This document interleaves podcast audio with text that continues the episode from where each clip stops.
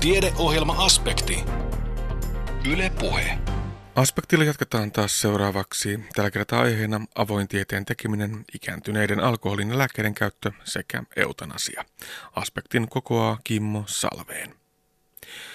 Aiempaa avoimempi tiedon tuottaminen ja kuluttaminen, eli niin sanottu avoin tiede, on jo muuttanut ja muuttaa edelleen tiedemaailman toimintakulttuureja.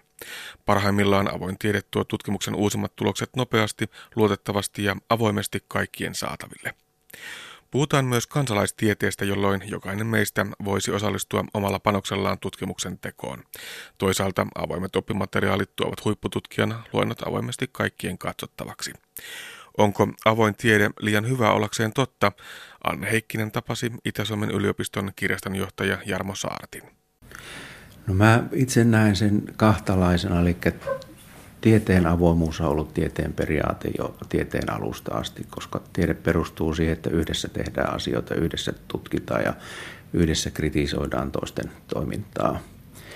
Ja se alkuvaiheessa se tieteen avoimuus toteutuu siten, että alettiin kirjastoihin, arkistoihin kerätä aineistoja, julkaisuja. Ja sitten tietysti tutkijat pyöri maailmalla, kävivät konferensseissa ja kertoivat mitä tekee ja harrastettiin kirjeenvaihtoa.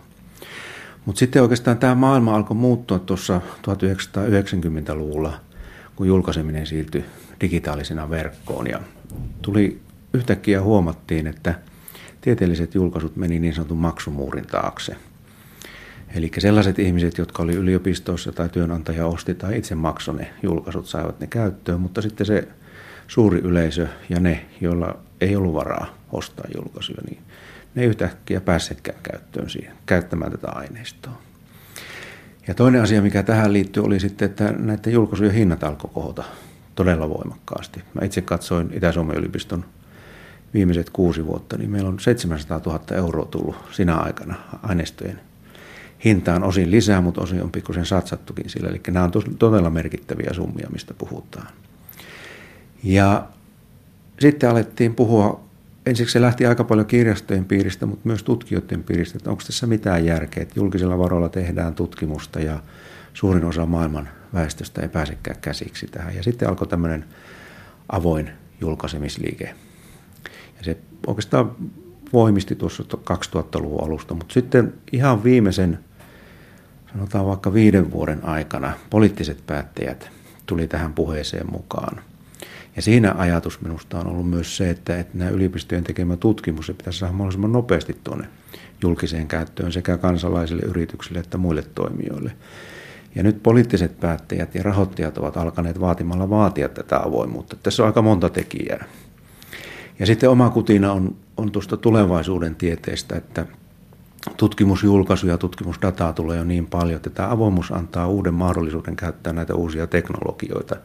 Eli me saadaan tietokoneet louhimaan ja analysoimaan tuota dataa, joka minun mielestä tulee sitten tekemään tämän tieteen ihan erilaiseksi. Ihmispolon järki ei enää, eikä aika riitä siihen, mitä tietokoneet pystyy tekemään. Ja se on oikeastaan tutkimuksia tieteen kannalta se merkittävä asia tässä avoimuudessa.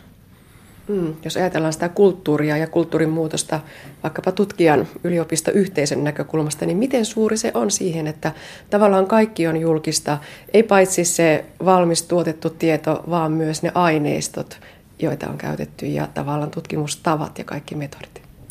No niin kuin sanoin, niin tutkimuksen etiikkahan on ollut aina sitä, että tehdään avoimesti ja jaetaan kollegoille asioita. Mä luulen, että suurimmalla osalla tutkijoita, niin tämä ei tule edes mieleen. Silloin kun on yliopistossa, yliopistoympäristössä on hyvä kollegaverkosto, niin kaikkihan on avointa. Aina sen, ainakin sen tiedoston saa kaverilta. Mutta sitten huomaa meilläkin, että kun tästä yliopistoyhteisöstä puuttuu, menee esimerkiksi tutkimuslaitokseen, niin ei olekaan enää ne resurssit käytössä. Ja silloin huomataan se, että eihän tämä olekaan niin avointa kuin me kuvitellaan.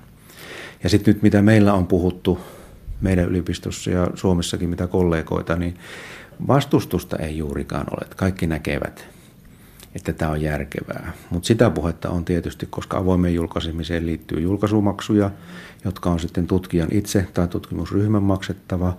Ja taas puhutaan merkittävistä summista.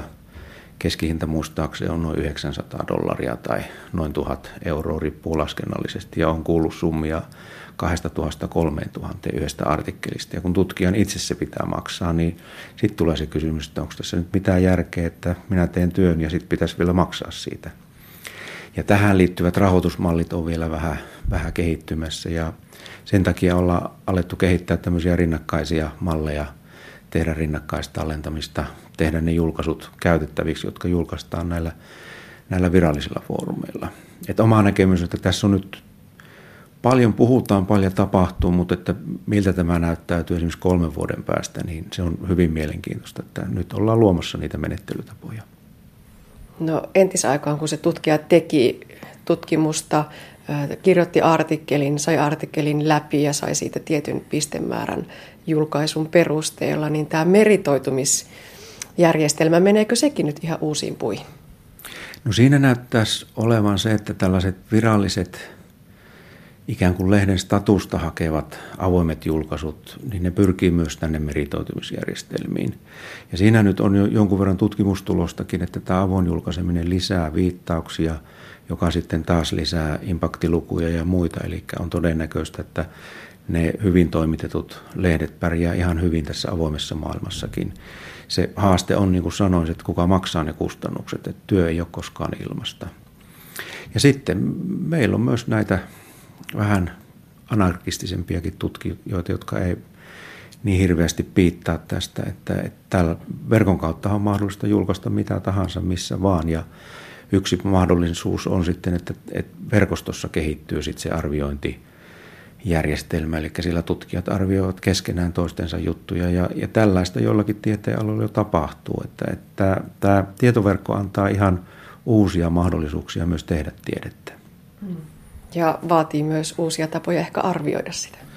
Kyllä, ja sitten jos ajatellaan sitä normaalikäyttäjää ja ei siinä tutkimuksen ytimessä olevaa käyttäjää, niin siellä tulee sitten se haaste, että mitä, mitä aidosti vapaammaksi ja avoimemmaksi julkaiseminen menee, niin miten se lukija voi luottaa, että se tutkimustulos on hyvä tasoista. Eli tällä hetkellä lehdethän takaavat sen suht hyvin, että jos joku artikkeli julkaistaan näissä vakiintuneissa lehdissä, niin se on arvioitu, tarkastettu.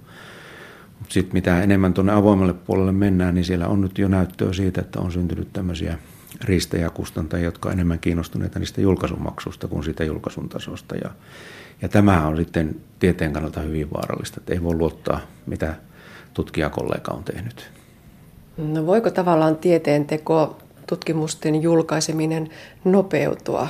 Entisaikaan on joutunut aina odottelemaan, että meneekö se artikkeli läpi, tehdäänkö siihen korjauksia. No ei mennyt, tarjotaan toiselle lehdelle. Se on todella hidas prosessi. Se on hidas prosessi ja mä opetan meillä noita meidän jatko-opiskelijoita joka vuosi kysyn, niin kyllä ne ennätykset ovat siellä yksi vuotta, kaksi vuotta siitä, kun käsikirjoitus lähtee sieltä pöydältä, että, että siinä on se arviointivaihde ja sitten korjaamiset ja muut ja mahdollisesti yksi hylkääminen ja toiseen lehteen meneminen. Ja kaksi vuotta, jos ajatellaan esimerkiksi Itä-Suomen yliopiston näitä nopeasti kehittyviä aloja, jotain lääketiedettä, farmasiaa, tiettyjä luonnontieteen aloja, niin sehän on ikuisuus. Ja tämän takia siellä on kahtalaista koulukuntaa. Toinen on tämmöinen nopea julkaiseminen, eli käsikirjoitus laitetaan heti verkkoon. Ja se arviointiprosessi alkaa siitä, mutta se arviointi liittyy ikään kuin siihen tiedostoon. Sitä voi seurata. Mutta että siitä seuraa just se, että, että sit se lukijan kriittisyys, lukijan pitäisi lukea myös ne arvioinnit ja ymmärtää, mitä niissä sanotaan. Eli se ei ole välttämättä, välttämättä sitten totta tai edes hyvin näytettyä hypoteesia, mitä siinä tekstissä tehdään. Mutta sitten selvästi toi pelkkä paperivaihe, printtaaminen, postitus, jo sen välttäminen, niin kyllä siinä helposti sen puoli vuotta säästää.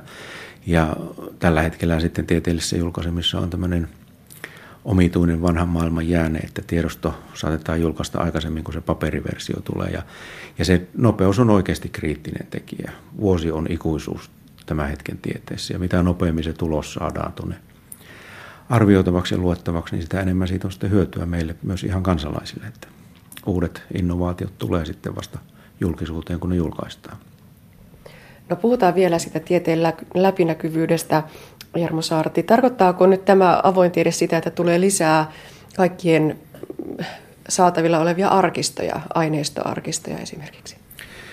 No, no No siitä nyt on aika vahvaa näyttöä taas, että tämä digitaalinen maailma, verkkomaailma, internetmaailma, niin aineistojen ja tiedostojen määrä vaan kasvaa. Ja sitten niin kuin sanoin, tämä rinnakkaistallentamisajatus, siinähän on myös se, että tällä hetkellä esimerkiksi Suomessa on se reilu kymmenisen yliopisto ja esimerkiksi lääketiedettä tutkitaan, oliko se viidessä yliopistossa ja nämä kollegat kirjoittelee keskenään juttuja, jos jokainen yliopisto julkaisee saman jutun sitten rinnakkaistallennuksena omassa arkistossaan, niin kyllähän tässä on mahdollisuus, että sellainen viidakko syntyy, että meillä on sama julkaisu erilaisissa muodossa hyvin eri paikoissa ja taas lukija on vähän vaikea hahmottaa, että mikä versio tuo on ja mistä muun se kannattaisi hakea, mutta toisaalta verkkomaailma on sellainen. Toimittajana tiedät itsekin, että rinnakkaisviestintää vaaditaan ja sama juttu pyörii eri kanavilla ja maailma nyt vaan on sellainen. Ja vaaditaan tosiaan myös niiltä kuluttajilta, lukijoilta kyllä. aika paljon enemmän kuin entisaikaa. No entä sitten oppiminen? Miten avoin tiede muuttaa oppimista?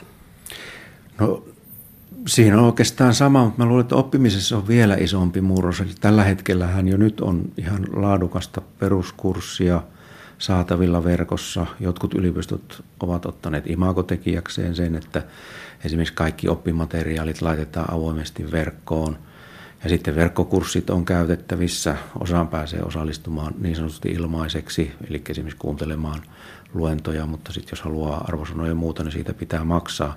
Mut, mutta se on valtava muutos, jos ajattelee omaa aikaa, että nyt ihan oikeasti pystyy menemään nettiin ja hakemaan huippututkijan nimellä ja saattaa löytää ihan hyviä luentoja, joita menee vaan ja katsoo. Eli tässä, tässä on tosi iso muutos tapahtumassa. Mm. No millä asenteella täällä yliopistossa siihen lähdetään? Ehkä niistä omista luennoista ja materiaaleista, muistiinpanoista on pidetty aika tiukasti kiinni tähän saakka. No se mun oma kokemus, että tässä on ensinnäkin ihan juridisia asioita, että kuka omistaa tekijäoikeuden. Ja sitten selvästi tutkijat vähän pelkää ja opettajat sitä, että jos on oma materiaali laittaa tuonne verkkoon, niin sehän asettuu samanlaiseen arviointiin kuin muut. Ja sitten jos toiset alkavat käyttää sitä ja tulkita väärin, niin meneekö minun maine siinä, jos joku toinen opettaja käyttää sitä, mutta itse näin nyt, meillä on ollut tässä pari vuoden aikana Itä-Suomen yliopistossa muutama seminaari tähän liittyen, niin siinäkin ajattelutapa on muuttumassa. Että selvästi tämä nuori tutkija opettajasukupolvi on tulossa, jolle on ihan normaali, että verkkoon laitetaan tavaraa ja ja niin kuin tuossa aiemmin jo puhuttiin, niin oikeastaan siitä seuraa se, että se lukijan käyttäjän kriittisyys, niin se pitää kasvaa ja se on tietysti vähän haastavaa tietyssä vaiheessa. Pitäisi pystyä arvioimaan, mikä siellä on se hyvä koulutus, mihin kannattaa osallistua, mitä kannattaa kuunnella, koska sitä tavaraa on jo nyt paljon tarjolla. Mm, mutta tämä varmaan voi vaikuttaa parhaimmillaan siihen yliopistojen yhteiskuntatehtävään, että voi vaikkapa kuunnella huippuluentoja ilman, että sillä on mitään tekemistä sen kanssa, että haluan tästä tutkinnon tai edes minkään suorituksen. Kyllä, ja sitten mä näen tämän myös toisinpäin mahdollisuutena sekä yliopistolle. Meillä on hyvä opetusmateriaalia verkossa. Niin kuin yksi kollega sanoi, että jos unohtaisi sen luterilaisen moraalia ja ottaisi sen mahdollisuuden, että mun ei tarvitsekaan tehdä enää sitä materiaalia, voin heti ruveta opettamaan ja opiskelijoiden kanssa katsoa, mitä verkosta löytyy ja hyödyntää.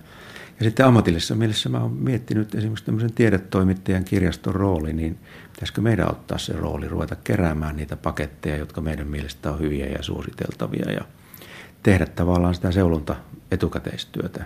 Ja sille olisi selvästi tarvetta, koska jos se opiskelija-aika menee sen selaamiseen, että mitä kaikkea kivaa tuolla verkossa on, niin se ei ole kovin tehokasta ajankäyttöä. On puhuttu siis avoimesta tieteestä, puhutaan vielä kansalaistieteestä. Mitä se sitten on?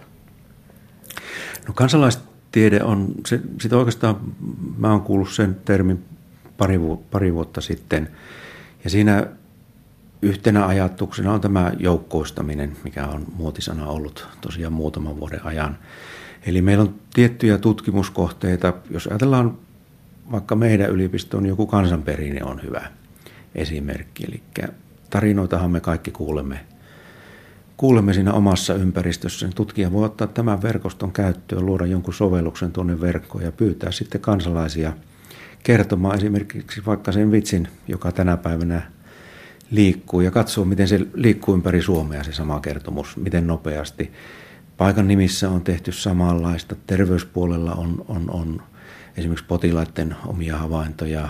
Siinäkin voidaan katsoa hyvin tarkasti, miten, miten joku asia leviää hyvin konkreettisesti. Ja jos ajatellaan tutkijaa, jonka pitäisi käydä haastattelemassa tai seuraamassa joku 100 000 ihmistä tai vaikka koko Suomen väestö, niin se menee pitkä aika, siis käytännössä mahdotonta. Mutta tuommoisella joukkoostamisella verkkoteknologialla olisi mahdollista esimerkiksi kaikilta suomalaisilta kysyä nyt, mikä kertomus tänä päivänä jossakin leviää tai mitä sinä sairastat tällä hetkellä. Tai, eli sieltä saadaan taas ihan uudenlaista dataa ja taas kun meillä on tietokoneet, jotka pystyy analysoimaan nopeasti tällaista, niin pystytään sitten tekemään sellaisia asioita, joista ennen ei voitu edes kuvitellakaan. Ja se on nyt hyvin mielenkiintoista nähdä, miten se lähtee, lähtee liikenteeseen. Suomessa näyttäisi, mitä mä oon seurannut, niin – olevan siinä hyvä tilanne, että meidän väestö on hyvin koulutettua ja, ja hyvin asiantuntevaa ja aidosti kiinnostunutta tieteestä. Eli näitä havaintoja, niitä näyttää tulevan. Mm.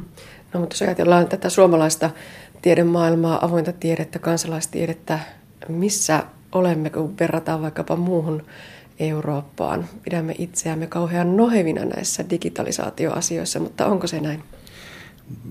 Mä en ole hirveän tarkkaan seurannut sitä, mutta mitä sivusta olen katsonut, niin kyllä tämä vasta alkuvaiheessa on ja meilläkin on ollut jo projektoituja asioita, että ihan tieteeksi tehtyä, mutta, mutta ei nyt maailman parhaita olla, se, sen voin sanoa suoraan ja jos väittäisi, että hyvää eurooppalaista tasoa, niin ehkä sillä, mutta että kyllä itse näen siinä paljon mahdollisuuksia, mutta se vaatii, vaatii aika paljon sitten myös sillä ohjelmallista osaamista ja sen, sen datan keräämisen ohjelmista niin kuin hieno, osaamista, niin kuin hienosti sanotaan. Eli miten kysytään, että tulee hyvin selviä vastauksia, koska sitä tuommoista massaa ei voi tarkistaa sen jälkeen, kun se on kysytty. No mikä on avoimen tieteen seuraava konkreettinen askel? No niin kuin sanoin, niin mä luulen, että tämmöisissä, tämmöisissä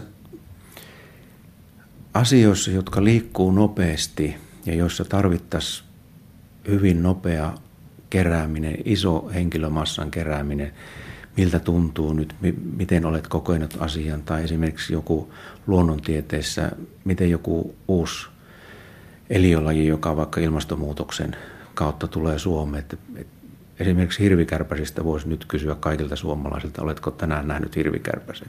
Me saataisiin karttapeitto heti. Ja sellainen on hyvin vaikea tehdä oikeastaan mitenkään muuten muuten kuin kysymällä ihmisiltä. Ja mä, mä näen tämmöisissä kaikilla tieteenaloilla itse asiassa tulee uusia, todennäköisesti jopa lainalaisuuksia löydetään tätä kautta, joita ennen vaan ei ole pystynyt tekemään, kellä ei ole aikaa kysyä kaikilta tällä hetkellä ja analysoida sitä nopeasti. Näin avoimesta tieteestä kirjaston johtaja Jarmo Saarti. 75 vuotta täyttäneistä vain yksi prosentti ei käytä jotain lääkettä säännöllisesti. Ikääntyvien monilääkitys on yhä yleisempää ja se tuottaa myös terveydellisiä ongelmia. Geriatrisen lääkehoidon professori Sirpa Hartikainen. Kyllä nämä on hyvin merkittäviä ongelmia ja minun mielestä se suurin ongelma on siinä, että me aloitetaan lääkkeitä, ihmiset käy paljon päivystyksessä, koska normaali vastaanotolle lääkärille ei tähän niin helposti päästä, jolloin sitä lääkitysten kokonaisuutta ei arvioida koko ajan katsotaan jotain akuuttia asiaa tai jotain subasiaa, niin kuin esimerkiksi sillä tavalla, että katsotaan jonkun erikoisalan, vaikkapa mahasuolikanavan lääkityksiä tai katsotaan silmälääkkeitä tai sydänlääkkeitä, mutta se, mistä tämä koko kokonaisuus muodostuu, niin se jää niin kuin arvioimatta. Ja tämä on niin kuin tämä suurin uhka. Eli nythän meillä jo hyvin monta vuotta sitten, onko se 2006 vai 2007 sosiaali- ja terveysministeriö antoi kunnille ohjeen, että joka vuosi pitäisi 75 vuotta täyttäneen lääkitys arvioida. Ja silloin ei, lääkityksen arviointi ei tarkoita sitä, että katsotaan lääkelista ja lärätään sitä edes takaisin. Se tarkoittaa sitä, että ensi ihminen, lääkäri tutkii sen ihmisen, katsoo, otetaan ne tarvittavat kokeet, mitä tarvitaan laboratoriossa, mitataan verenpaineita, jos se on niin kuin yksi ongelma ja niin edelleen. Ja sen perusteella sitten katsotaan, mitä se lääkitys on. Ja tämä käytäntö on itse asiassa hyvin harvinainen. Että hyvin harvassa kunnassa tämä todella toimii. Ja silloin kun tavallaan aina mennään niin kuin oire edellä siinä hoidossa, että katsotaan aina yhtä akuuttia asiaa, niin se kokonaisuus hajoaa. Ja silloin siellä voi olla vaikka minkälaisia sudenkuoppia. Pitäisinkin niin kuin kaikkein tärkeimpänä asiana sitä, että jokaisella iäkkäällä olisi mahdollisuus kerran vuodessa päästä lääkäriin. Ja niin, että se kunnolla tämä ihminen tutkitaan ja siinä samalla katsotaan, että se lääkitys on kunnossa. Se ei ole hirveän nopea käynti, se ei tapahdu 20 minuutissa. Mutta toinen puoli siitä asiaa on se, että silloin jos kerralla panostetaan siihen käyntiin niin, että etukäteen hoitaja katsonut niitä lääkkeitä, huolehtinut, että verenpaineet on mitattu ja huolehtinut siitä, että on niin kuin laboratoriokokeet otettu, niin noin tunnissa lääkäri pystyy tämän homman hoitamaan ja sillä vältetään monta päivystyskäyntiä, muun muassa lääkehaittojen takia. Ja, ja, ja sitten taas sen arvion voi perustaa sitten niin kuin sitä. Ja silloin me oltaisiin niin kuin hyvässä lääkehoidon tilanteessa. Et nyt ongelma on nimenomaan ehkä tässä huonossa laadussa, koska kukaan ei sitä kokonaisuutta arvioida, vaan aina palastellaan yhdet lääkkeet niin kuin erikseen. Eikö tämä olla siinäkin mielessä vähän ongelmallista, että kun metabolia muuttuu kuitenkin tuossa ihmisen ikääntyessä, niin myöskin lääkkeiden vaikutukset muutenkin jo muuttuvat jossain määrin? Kyllä ne muutti ja ennen kaikkea se asia, että nyt kun, niin kuin tärkein ikääntymismuutos tässä lääkkeiden kulussa on se, elimistössä on se, että, että tuota, munuaisten toiminta heikkenee. Ja kun munuaisten toiminta heikkenee, niin silloin se tarkoittaa, että munuaisten kautta eristyvät lääkkeiden niin kuin eivät pääse poistumaan niin kuin aiemmin. Ja se käytännössä tarkoittaa sitä, että noin, noin 75 vuotta täyttäneillä pitää käyttää munuaisten kautta erittyvissä lääkkeissä vain puolta annosta, mitä keskiässä. Ja nämä on semmoisia asioita, jotka on ihan normaalia asioita, mutta ei, ne saattaa jäädä päälle ne vanhat annokset, jos niitä ei niin kuin muisteta tarkistaa näitä asioita. Ja taas toisaalta lääkevasteissa on niin, että näyttää siltä, että iäkkäät saa keskushermostoon vaikuttavista lääkkeistä niin kuin selvästi voimakkaampia vasteita kuin nuoremmat henkilöt. Ja tässäkin osittain nyt semmoinen, että me ei tiedetä, miksi kaikki nämä tapahtuu. Meillä puuttuu ihan perustutkimusta tältä alueelta. Mutta selvä kliininen tuntuma tähän on olemassa. Ja tämäkin tarkoittaa silloin usein sitä, että käytetään paljon paljon pienempiä lääkeannoksia kuin mitä nuoremmilla henkilöillä. Niin tässä törmätään siihen, että tietoa koska lääkkeet testataan kuitenkin 20-40-vuotiailla ehkä ennemminkin kuin ikääntyneillä tai lapsilla. Näin se tapahtuu ja, ja tota, ongelmahan on siinä se, että että tuota, nyt ajatellaan sitä iäkkäiden osuutta, niin nykyään esimerkiksi nämä lääkevalvontavirasto, niin kuin Euroopan lääkevirasto, ja, ja Amerikassa samanlainen, niin vaaditaan sitä, että jos niitä lääkkeiden käyttäjät on iäkkäitä, niin siellä pitää olla mukana. Mutta usein niitä on siellä aika vähän, jolloin erikseen näillä ihmisillä ei analysoida sitä lääkkeen kulkua ja lääkkeiden vastetta. Ja, ja se on hyvin ongelmasta tutkia ylipäänsä iäkkäillä sen takia, että, että jos me katsotaan vaikka testataan, testataan verenpainelääkkeiden vaikutusta 40-vuotiaalla. Hänellä ole muuta sairauksia, aloitetaan yksi lääke, katsotaan yhden lääkkeen vastetta. Jos me katsotaan äh, verenpainelääkkeiden vasteita 80-vuotiaalla, hänellä on siellä keskimäärin kuusi muuta lääkettä sen lisäksi, jotka vaikuttaa tähän verenpaineen säätelyyn ja muihin asioihin. Se on huomattavan paljon haastavampaa ja hankalampaa. Ja, ja tämä on niin kuin suuri ongelma ihan, ihan niin kuin maailmanlaajuisesti, että meillä ei ole sellaista hyvää tietopohjaa, mihinkä me perustamme ne omat hoitomme.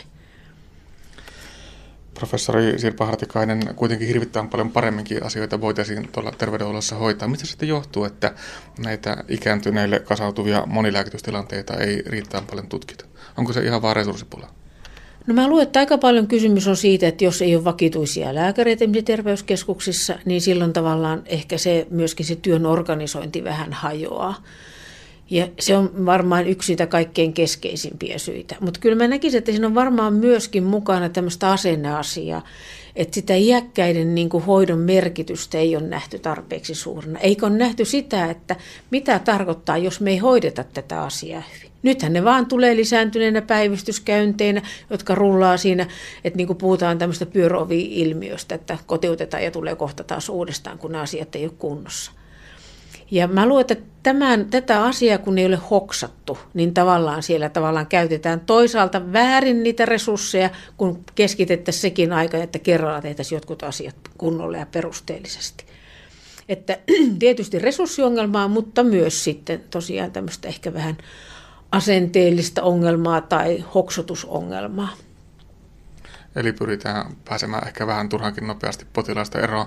Jos ikääntynyt tulee valittamaan vaikkapa univaikeuksia, niin sen sijaan, että tutkitaan, mistä se oikeasti johtuu, niin annetaan unilääkkeitä, jotka on tänä päivänä varmasti aika suuri ongelma. Unilääkkeet on aika monen ongelma, koska niitä voi käyttää jopa kolmannes iäkkäistä ja niiden käyttöaika asiallisesti ottaen on semmoista, että käytetään noin pari viikkoa silloin, kun on toiminnallinen unettomuus. Ja tämmöistähän on toiminnallista unettomuutta, että joku suuri stressitekijä, sehän voi olla vaikka suru tai menetys tai joku muu. Ja silloin niitä voidaan käyttää, mutta pitkäaikaisessa käytössä niistä häviää vaikutus. Jolloin silloin tarkoittaa niin kuin sitä, että et, et, niin kuin vaikutus jää saamatta, mutta haitat säilyy. Ja nämä haitat on hyvin merkittäviä. Haittoja on muun muassa se, että tämmöinen tasapainoon vaikuttaa, enemmän tulee kaatumistapaturmia, murtumia, muita loukkaantumisia. Ja kyllä myöskin on vähän siihen suuntaan näyttöä, että jos käyttää vuosikausia tämmöisiä unia rauhoittavia lääkkeitä, jotka on vähän niin kuin vie keskittymiskykyä alas, tarkkaavaisuutta alas, näyttää siltä, että myöskin sitten enää vuosien käytön jälkeen ei palata sinne älyissä toimintakyvyssä sille tasolle, missä oltiin aiemmin. Onko tämä vaan tämmöistä keskittymiskyvyn tarkkaavaisuuden alenemaa, jota nämä lääkkeet aiheuttaa? Siinä on vielä monta kysymystä, mutta joka tapauksessa silloin olla hyvillä teillä, kun käytetään vain niin sanotusti kuureina. Nämä ei koskaan ole niin pysyviä lääkkeitä. Nyt on hyvin iso ongelma se, että monet on jäänyt tähän näihin unia rauhoittaviin lääkkeihin koukkuun. Et jos niitä on vuosia käyttänyt, niin itse asiassa ei saa lopettaa äkillisesti. Siitä voi tulla tämmöisiä sekavuustiloja, jotka voi olla ihan hengenvaarallisia. Eli sitten täytyykin lähteä hyvin hiljaasti purkamaan sitä annosta alaspäin kuukausien myötä. Ja jos se aika on hyvin pitkä, se voi kestää tämä purku jopa vuosia. Ja tämä pitää aina tehdä niin kuin lääkärin ohjeiden mukaan, että minimiaika tämmöistä unia rauhoittavien lääkkeiden purkamiseen on noin kuukausi per käyttövuosi. Et, et joka tapauksessa hyvin hidas prosessi se on, ja se ei ole ihan helppo, helppo asia. No nyt siis ylipäätään, kun puhutaan siitä, että lääkkeitä syödään liikaa, niin siitä on hirvittävän paljon haittoja. Lääkekustannukset nousevat niin käyttäjillä kuin valtiolla. Toimintakyky saattaa heikentyä ja sitten myöskin tuo hoidon tarve saattaa taas lisääntyä. Miten näihin asioihin voitaisiin oikeasti sitten tarttua konkreettisesti nykyistä paremmin? Minun mielestä se lääkehoidon laadun parantaminen, niin se tapahtuu vain ja ainoastaan niin, että sitä lääkitystä arvioidaan. Eli jokaisella vanhalla ihmisellä pitäisi olla oikeus siihen, että lääkäri tarkkaan tutkii hänet, katsoo tarvittavat kokeet, mittaa verenpaineet ja niin edelleen, ja sen perusteella katsoo, mitä lääkkeitä hän oikeasti tarvitsee. Että helposti muuten käy niin, että lähdetään oiremukaisiin lääkkeisiin, joilla on ollut järkevä käyttösyy, mutta voi olla, että sitä käyttösyytä ei ole enää ollut kuukausiin tai joskus vuosiin. Ja nyt ei ole enää muuta kuin haitat jäljellä ei ole olemassa mitään muuta konstia kuin se, että kullekin potilaalle lääkäri arvioi sen, mitä hän tarvitsee tässä ja nyt. Näin totesi geriatrisen lääkehoidon professori Sirpa Hartikainen Itä-Suomen yliopistosta.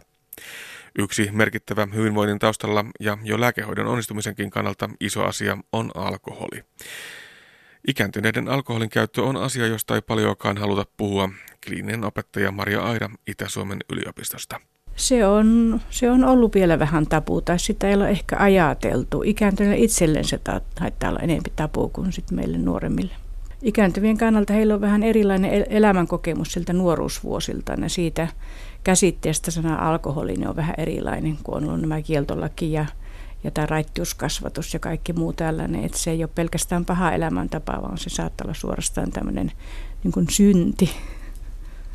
Nythän tuo äh, alkoholin käyttö tietysti varmaan aika monessakin ikäluokassa on tietysti noussut, mutta äh, se näkyy erityisesti tuolla ikääntyneissä. Miten paljon ikääntyneet tänä päivänä sitten käyttää alkoholia? Suurin osa ikääntyneistä käyttää, että raittiitten määrä on koko aika laskemaan päin ja nuoremmat ikääntyneet käyttää enemmän kuin vanhemmat ikääntyneet.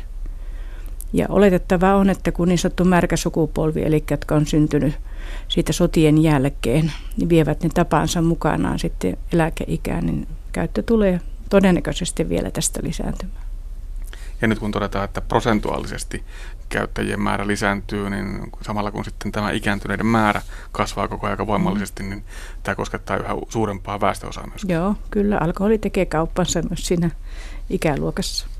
Mitenkä isosta ongelmasta ää, ikääntyneiden alkoholin käytön kohdalla voidaan puhua sitten? No ne ongelmat ei aina tulee ilmi, että ne olisi alkoholia aiheuttamia. Että saattaa olla tämmöisiä kaatumistapaturmia ja lääkkeiden sivuvaikutusasioita ja, ja tautien huonoa hoitoa, joka liittyy siihen alkoholiin, mutta sitä ei mielletä, että se on siellä taustalla. Alkoholia voi käyttää myöskin kohtuullisesti ja Kyllä, sillä kyllä. todetaan olevan myöskin tällaisia ihan hyviä vaikutuksia. Mitä se kohtuuskäyttö on? Onko se ikääntyvillä jotenkin erilainen kuin nuoremmalla väestöllä? Ikääntyneet sietää vähän huonommin alkoholia. Se johtuu ensinnäkin kehon koostumuksesta, että keho vähän kuivaa, kuivettuu, siinä on vesipitoisuus pienempi, niin ei ole sitten sitä vettä, mihinkä alkoholi jakaantuu niin paljon, että päästään samalla alkoholimäärällä korkeampiin promilleihin.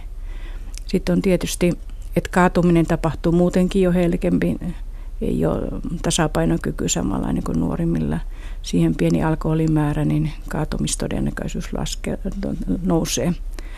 Ja sitten on vielä monia lääkkeitä ja sairauksia ja harva ikääntyy ihan terveenä niin, ettei mitään lääkettä tarvitsisi käyttää. Ja yhteisvaikutukset on monesti ihan sellainen yllätys, mitä sieltä voi löytyä. Kohtuullisella säännöllisellä alkoholin käytöllä on todettu hyvä vaikutus näin sydän- ja verisuonisairauksiin ja jopa dementian esiintymiseen ja diabeteksen puhkeamiseen. Että on sillä hyviäkin vaikutuksia, että ei, ei voi sanoa, että kaikki on pahasta. Mutta haittaakin on ja jossakin määrin sitä haittaa voi tulla myöskin ihan sitä kohtuukäytöstä. Kyllä, kyllä. Millaisia haittapuolia sieltä yleisimmin ikääntyville tulee? No haitat just näitä lääkkeiden ja alkoholin yhteisvaikutuksia ihan kohtuskäytössäkin ja kaikillehan se, että se sairaudet saattaa olla sellaisia, että ei sovellu. Iäkkäillä sitä kohtuukäytön raja on hirveän vaikea määritellä, koska ihmiset ikääntyy vähän eri tavalla ja heillä on erilaisia sairauksia ja lääkkeitä. Et mehän käytetään Suomessa monesti sitä Amerikasta tuttua kohtuukäytön rajaa, että ei enempää kuin kaksi annosta kerralla ja seitsemän annosta viikossa korkeintaan yli 65 vuotta täyttäneillä. Tuo alkoholin käyttö varmasti kulminoituu aika monessakin suhteessa tuohon lääkkeiden käyttöön sitten, eli näiden yhteisvaikutuksiin. Mitenkä dramaattisia nuo sitten nuo yhteisvaikutukset voi olla? Ne voi olla sellaisia, että jos esimerkiksi sydänkohtaukseen ottaa nitron ja sitten ajattelee, että vanha tuttu lääkehän se oli se konjakki, ottaa sitäkin, niin sitten se johtaa verenpaineen voimakkaaseen laskuun ja, ja tajunnan menetykseen. Ja sitten on paljon lääkkeitä, jos on tämmöinen väsyttävä ominaisuus. Jos siihen tulee mukaan alkoholi, niin tämä väsyttävyys on monesti paljon isompi kuin niiden yhteenlaskettu väsyttävyys. Ja sitten vielä ihmiset on hyvin yksilöllisiä, että yhdelle vaikuttaa yhdellä tavalla ja toiselle toisella tavalla. Että Eli yhteisvaikutus voi olla esimerkiksi lääkkeen ominaisuuksien voimistuvaa tai sitten vastapainossa myöskin heikentävä. jo- joissakin tapauksissa sitten vaikuttaa sillä tavalla lääkkeen maksametaboliaan, että sitten lääkkeen vaikutus heikentyy. Marevan on yksi sellainen esimerkki, että sen tämmöinen tulppia ehkäisevä vaikutus, jos saat käyttää runsaasti alkoholia yhdessä, niin sitten sitä joutuu sitä marevan annosta lisäämään ja lisäämään ja lisäämään. Että se näkyy ihan selvästi ihan kliinisessä työssä. Alkoholin käyttö voi siis käytännössä halvauttaa jopa täysinkin sen lääkehoidon, joka, joka lääkärin kanssa on suunniteltu. Kyllä, ja sitten tietysti siihen liittyy myös, jos runsaammin alkoholia käyttää, että ei tule käyttäneeksi kästää lääkettä, että lääkkeiden käytön epäsäännöllisyys ja muutenkin sen taudin huono hoitaminen liittyy sitten siihen. No ihmiset käyttävät alkoholia jossakin määrin myös ihan tämmöisenä itselääkityksen keinona. Mihin, mihinkä tämmöistä alkoholi itselääkitystä yleensä käytetään? No se on hyvin, luulisin, että se on aika yleistä, että käytetään niin sanotusti lääkkeenä. Että se on ehkä helpompi vielä niin sanotusti tunnustaakin, että käytän vain lääkkeeksi. Unimy- yömyssy on ihan tavallinen nimitys ja sitten sydänlääkkeenä tietysti ja flunssan hoitoon kuumaa rommia. Monia eri tapoja on lääkitä. Ja se on vanha perinnäkin, että sitä oli, lääkärit hän kirjoitti reseptejä lääkekonnekista apteekkiin ja kieltolain aikaan piirtoreseptit oli hirveän haluttuja lääkinnälliseen tarkoitukseen. Meni siis sijalle tai ihmisille. Ja se on varmaan lääkinnän kautta sitä on helppo perustella itselleen Joo, ja puolisolle joo, ja kyllä, lähipiirillekin. Kyllä. No tuo yömyssy ei varmaan, vaikka se unen tulemista varten otetaan, että se helpottaa sitä unen tuloa, niin ei se välttämättä sekä ihan paras unilääke ole. Ei, alkoholihan liittyy itsessään semmoinen, että se huonontaa sitä unen laatua. REM-unen vähenee ja, ja se uni ei ole niin syvä, että vaikka se auttaisikin niin kuin nukahtamaan, mutta sitten se uni ei ole yhtä hyvää kuin ilman tätä myssyä otettuna. Jolloin ehkä niihin uniongelmiin, jos sellaisia on, niin pitäisi tarttua mm. jotakin muuta kautta. Joo, kyllä. Ruoan sulatuksellahan tuon kerrotaan myöskin tekevä aina hyvää tuo alkoholi. Miten siihen pitäisi suhtautua? Niin, sitä aperitiivihän otetaan ja, ja myöskin tota hyvin haluttu ruokahalulääke on niin kuin malvitona niminen ollut. Sehän on puhdasta ää, viiniä, semmoista vahvaa viiniä se malvitona. Siitä on se haittaa, että se vatsalaukussa saattaa ärsyttää sitä vatsan limakalvoja ja aiheuttaa semmoista pientä veren tihkumista. Jos siinä on vielä sitten särkylääkettä mukana, niin tämä riski verenvuotoon lisääntyy. Sitten se myöskin rentouttaa näitä, tätä ylempää sulkijalihasta vatsalaukusta, että voi sitten tulla sitä ruokaa takaisin ruokatorveen ja aiheuttaa ruokatorveärsytystä. Ettei se välttämättä nyt ruoansulatuksellekaan niin hyvä ole. Ja yksi ehkä semmoinen perinteisimmistä, etenkin varmaan suomalaisille tämmöinen perinteinen lääkinnällinen keino on viinaa masennukseen. Niin, se koskenkorva, suomalaisen miehen paras masennuslääke. Alkoholi aiheuttaa myöskin masennusta ihan aineena. Ei voi sanoa, että, että se niin kuin parantaisi sitä masennusta pikemminkin aiheuttaa. Ja jo, sehän on vanha totuus, että ei ne huolet sinne lasiin hukuu, ne osaa kellua siellä pinnalla ja ehkä tuntuu entistä pahemmalta sen jälkeen sitten. Ei ole suositeltava. Lisäksi yhteisvaikutuksia monin masennuslääkkeiden kanssa on. Mitenkäs tuo meidän yleistävä kansansairautemme diabetes, joka varmasti tuolla vanhusväestössä jyllää erityisesti, mitä se tykkää alkoholista? No alkoholissa on aika paljon energiaa, se on 7 kilokaloria, se on melkein yhtä paljon kuin rasvassa. Se tietysti, jos on tai kakkostyypin diabeteksta taipumusta lihoamiseen, niin se lisää sitä. Suuri riski siinä ehkä on se, että se aiheuttaa tämmöistä matalaa verensokeria monesti ajatellaan, että se tuo, niin kuin lisää sitä verensokeria, mutta se riski on siinä matalassa verensokerissa. Ja se johtuu taas siitä, että kun on alkoholia elimistössä, niin maksa ei varastoi sitä varastosokeria, mitä sen pitäisi tehdä, että mistä sitten otetaan, kun sokeria ei ole elimistössä. Ja, ja tämä voi johtaa ihan tämmöisiin vakaviin matalan verensokerin kohtauksiin, tajottomuuteen ja muut sellaiseen. No sitä alkoholia siis juodaan, sehän nyt on ihan, ihan varma juttu. Mm. Mitenkä siihen pitäisi puuttua, jos huomaa, tai missä vaiheessa siihen pitäisi puuttua, jos huomaa, että esimerkiksi omainen tai potilas käyttää ehkä alkoholia vähän liikakin? No koskahan siihen ei puutu liian aikaiseen. Ja se puuttumisen tapa vähän, että miten se ottaa, niin vaikuttaa siihen, miten sitten tämä, tämä puututtava siinä kokee. Et siinä pitäisi nimenomaan nyt ha, äh, ottaa huomioon, että minkälainen erilainen – kaiko sillä sanalla alkoholi on iäkkäille.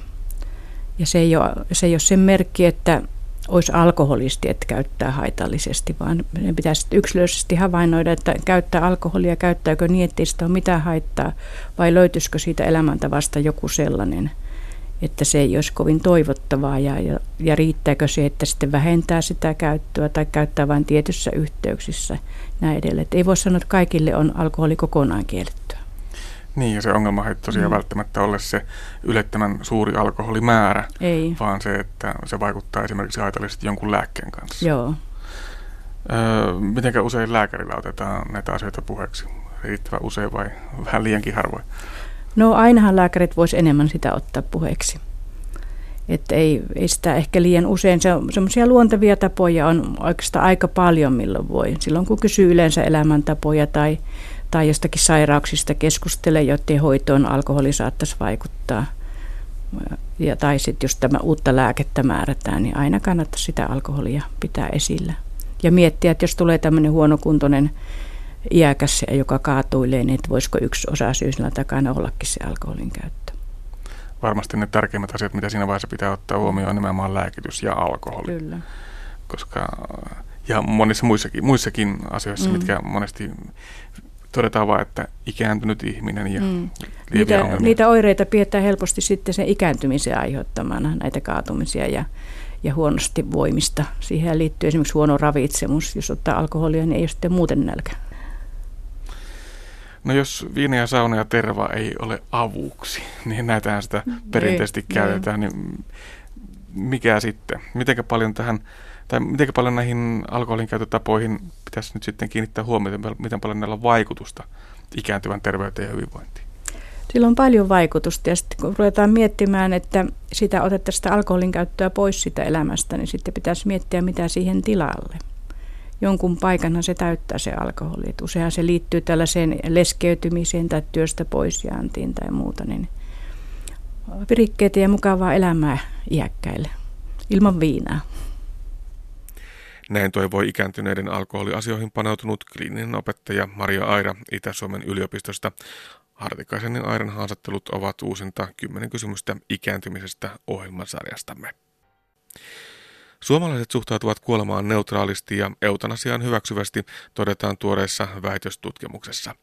Terveystieteiden maisteri Anja Terkamo Moisio selvitti kuolemaan ja eutanasiaan kohdistuvien asenteiden monitahoisuutta. Suurin osa tutkimukseen vastanneista katsoi Suomen hyötyvän eutanasian sallivasta laista, mutta asiaa koskevat kansalaisaloitteet ovat kuivuneet kokoon yksi toisensa jälkeen. Silti eutanasiakeskustelulle on tarvetta, Terkamo Moisio toteaa. Hänet tapasi Anne Heikkinen. Anja Terkamo Moisio, miksi ylipäätään kuolemasta täytyy puhua? Kuolemasta tulee puhua sen takia, koska se koskettaa meitä jokaista. Jokainen meistä kohtaa kuoleman elämänsä jossain vaiheessa tavalla tai toisella, viimeistään sitten omassa toivottavasti vanhuudessa. Mutta yleisemminhän me nähdään, kun meidän läheisestä joku kuolee. Silloin se aihe tulee lähelle. Ja jotta se ei olisi niin kauhean traumaattinen kokemus, niin siitä olisi hyvä puhua edeltävästi. Me ollaan puhuttu aika paljon siitä, että suomalaisessa yhteiskunnassa ollaan vieraannuttu kuolemasta, jolloin sitten kun sen kuoleman kohtaa, niin se aiheuttaa traumaja, niin kuin me ollaan nähty viime päivien uutisoinnista. Että et, et ihmiset ei, ei välttämättä kaikki enää ole valmiita kohtaamaan kuolemaa tai pysty käsittelemään sitten sitä kuolemaa tapahtumana. Sen takia siitä pitäisi puhua. No onko olemassa hyvää tai huonoa kuolemaa? Toi on hirveän hyvä kysymys, onko olemassa hyvää tai huonoa kuolemaa, koska jokainen määrittelee sen itse. Meillä on taipumus ajatella, että toiset kuolemat olisi parempia kuin toiset, mutta sekin on hirveän aikasidonnaista ajattelua ja se on hyvin henkilökohtaista. Et jos otetaan, otetaan tämmöinen niin katse taaksepäin, niin ennen kuin meillä oli tämmöisiä lääketieteellisiä mahdollisuuksia, mitä meillä on tällä hetkellä, niin hyvään kuolemaan katsottiin kuuluvan se, että, että ihminen tai kuoleva ihminen on sovussa Jumalansa ja oman lähiympäristönsä kanssa. Se, oliko hän vapaa kivuista tai oliko siinä jo jotain toisia ihmisiä kuoleman hetkellä ympärillä, se oli toissijainen asia. Mutta sitten jos katsotaan nykypäivää, niin meillähän hyvään kuolemaan liitetään fyysiset, psyykkiset ja sosiaaliset aspektit. Ja sen lisäksi, koska meillä on tällä hetkellä näitä lääketieteen tarjoamia mahdollisuuksia, niin siihen lisätään myös sitten tämä kontrollin aspekti, joka menee toisenaan niin pitkälle, että halutaan kontrolloida jopa sitä omaa kuoleman hetkeä. Mm. Voiko hyvästä kuolemasta puhua ilman, että puhuu eutanasiasta? Mun mielestä siitä pitäisi voida puhua ilman, että puhutaan eutanasiasta, mutta hirveän usein eutanasia kuuluu tähän hyvän kuoleman keskusteluun juuri sen takia, koska siinä sitten se ihminen, se kuoleva ihminen määrittää ja kontrolloi hyvin pitkälle ihan sitä kuoleman tapahtumaakin. No määritellään vielä sitä eutanasiaa. Se on sanana meille varmasti tuttu, mutta omassa tutkimuksessa mitä tarkoitat eutanasialla? Omassa tutkimuksessa tarkoitan eutanasialla aktiivista tekoa toisen ihmisen elämän päättämiseksi hänen omasta pyynnöstään. Eli tarkoittaa sitä, että joku toinen ihminen päättää sen kuoleman elämän. Yleensä tietysti lääkkeillä, mutta sitä itse tapahan ei ole määritelty. Ainoastaan se, että siinä pitää olla sen sanotaanko potilaan oma pyyntö. Sen pitää olla tarkoituksellinen teko, joka tähtää siihen elämän päättämiseen ja sen toteuttaa aina joku toinen henkilö. Olet tutkinut omassa tutkimuksessasi sairaanhoitajien ja toisaalta väestön suhtautumista sekä kuolemaan että tähän eutanasiaan. Miksi juuri tämä kombinaatio, sairaanhoitaja ja muu väestö? Löytyykö sieltä jotain kiinnostavaa verrattavaa? Molempien ryhmien kohdalla se lähtökohta oli tiedon vähyys. Sairaanhoitajan asenteista ei ole ollut tutkimusta sitten tämän vuosituhannen alun, vaikka sairaanhoitajat olennaisesti kuuluvat suomalaiseen terveydenhuoltoon ja mitä maailmalta tiedetään, heillä on myös ihan oma roolinsa koko eutanasiaprosessissa. Jos ajatellaan, jos ajatellaan näin, että Suomessa jossain vaiheessa eutanasia sallittaisiin, niin sillä olisi automaattisesti vaikutus yli 100 000 sairaanhoitajan ammatinkuvaan. Ja kansalaisten osalta meillä on monta kyselyä. Aikaisempi tutkimustieto kertoo, että kyselyiden mukaan noin 75 prosenttia kannattaisi eutanasiaa Suomessa. Mutta sitten jos ajatellaan, että meillä on tehty kolme kansalaisaloitetta ja näistä yksikään ei ole saanut lähellekään sitä tarvittavaa 50 000 kannatusilmoituksen määrää, niin mua jäi kiinnostaa, että onko tämä luku sitten ihan oikea.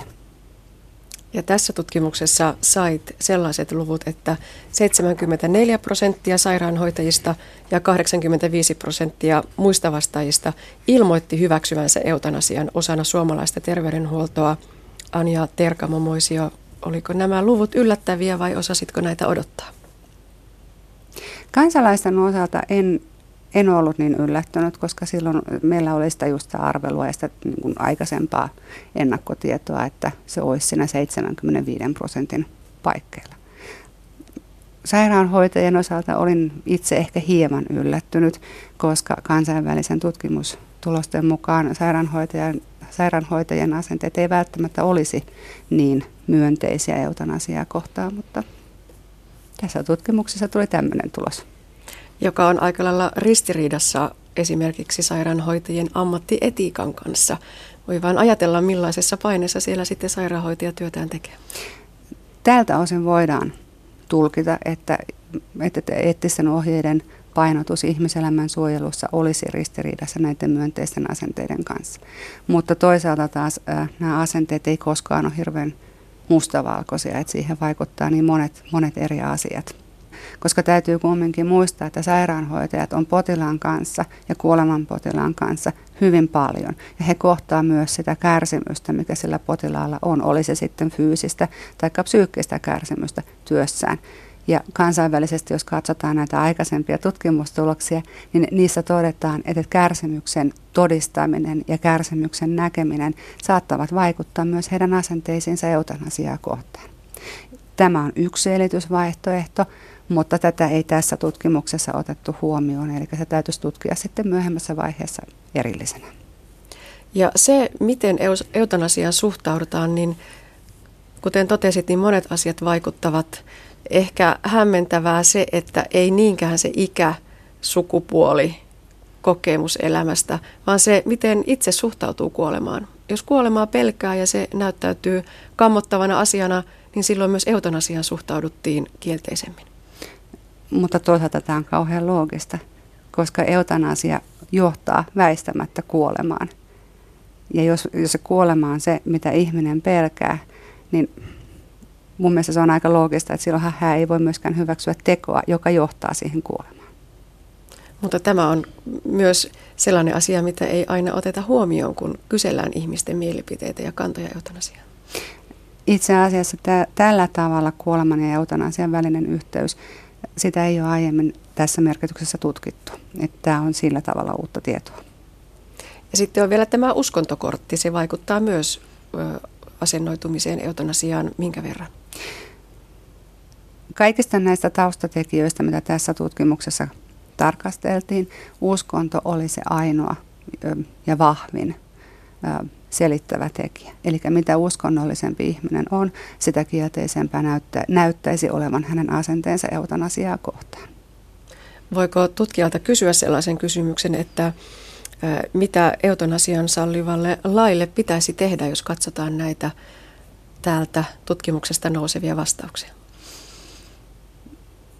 En, en voi ottaa kantaa itse lakikysymykseen, mutta sen verran voin todeta, että siitä tulisi ainakin keskustella nykyistä enemmän meidän yhteiskunnassa, sen eri tasoilla. Mun mielestä nämä tulokset osoittaa sen, että eutanasiakeskustelulle on tarvetta. Entä sitten kuolema? Nyt on, olemme puhuneet tuosta eutanasiasta enemmänkin. Millä tavalla kuolemaan suhtaudutaan ja, ja minkälaiset asiat ja asenteet siihen vaikuttavat?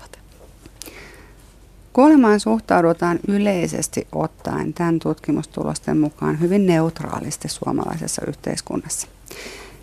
Näiden tutkimustulosten perusteella voidaan sanoa, että suomalaiset ei, ei sinänsä pelkää kuolemaa eikä myöskään välttele sitä.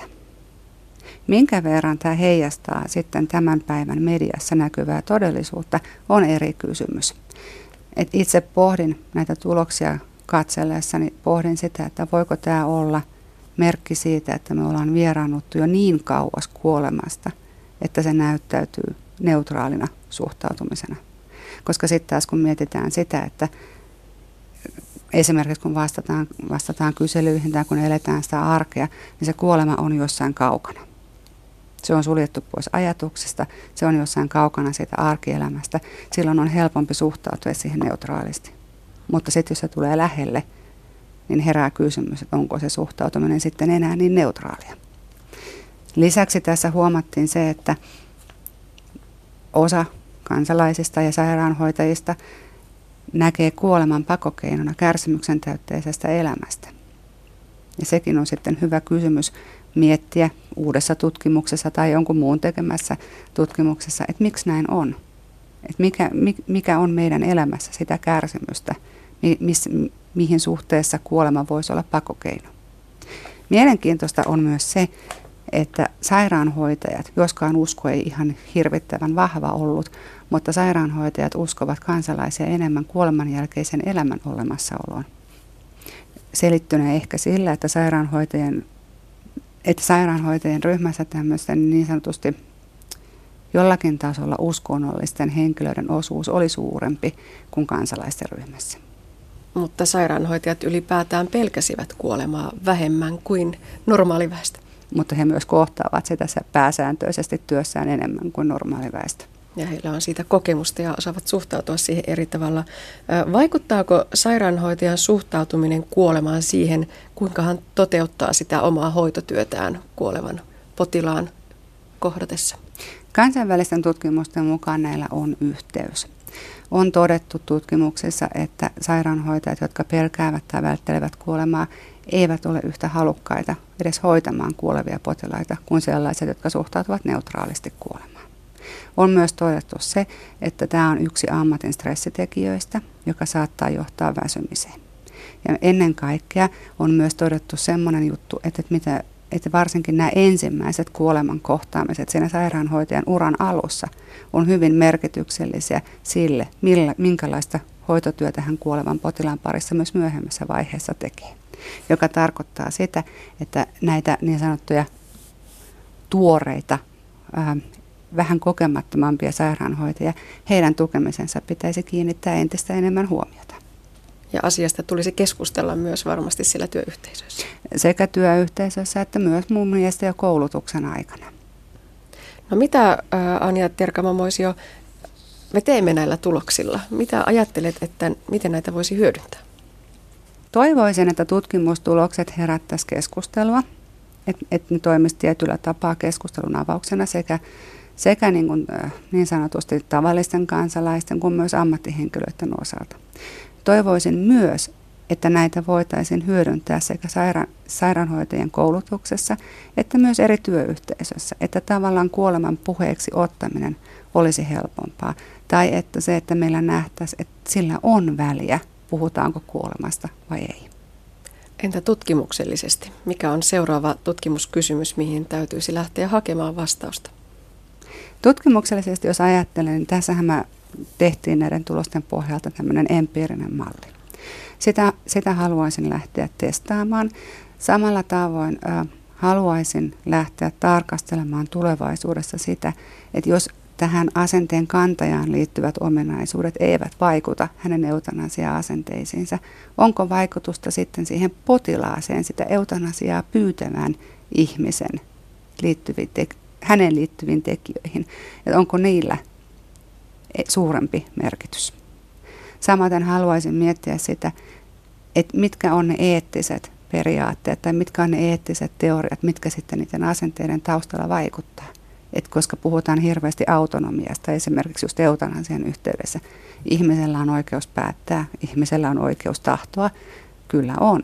Mutta eutanasiaa ei voi toteuttaa pelkästään yksi, vaan siihen tarvitaan se toisen ihmisen panos tai se toisen ihmisen valmius toteuttaa se eutanasia. Ja silloin mun mielestä kannattaisi tarkatella lähinnä tämmöisen niin sanotun relationaalisen autonomian kautta, mikä tarkoittaa, että molemmilla on se oma tahto ja miten ne on suhteessa toisiinsa. Näin Anja Terkamo Moisio, hänet tapasi Anne Heikkinen. Ja näin päätyy tämänkertainen aspekti. Lisää aiheistamme netissä osoitteessa kantti.net kautta aspekti sekä Yle Areenassa.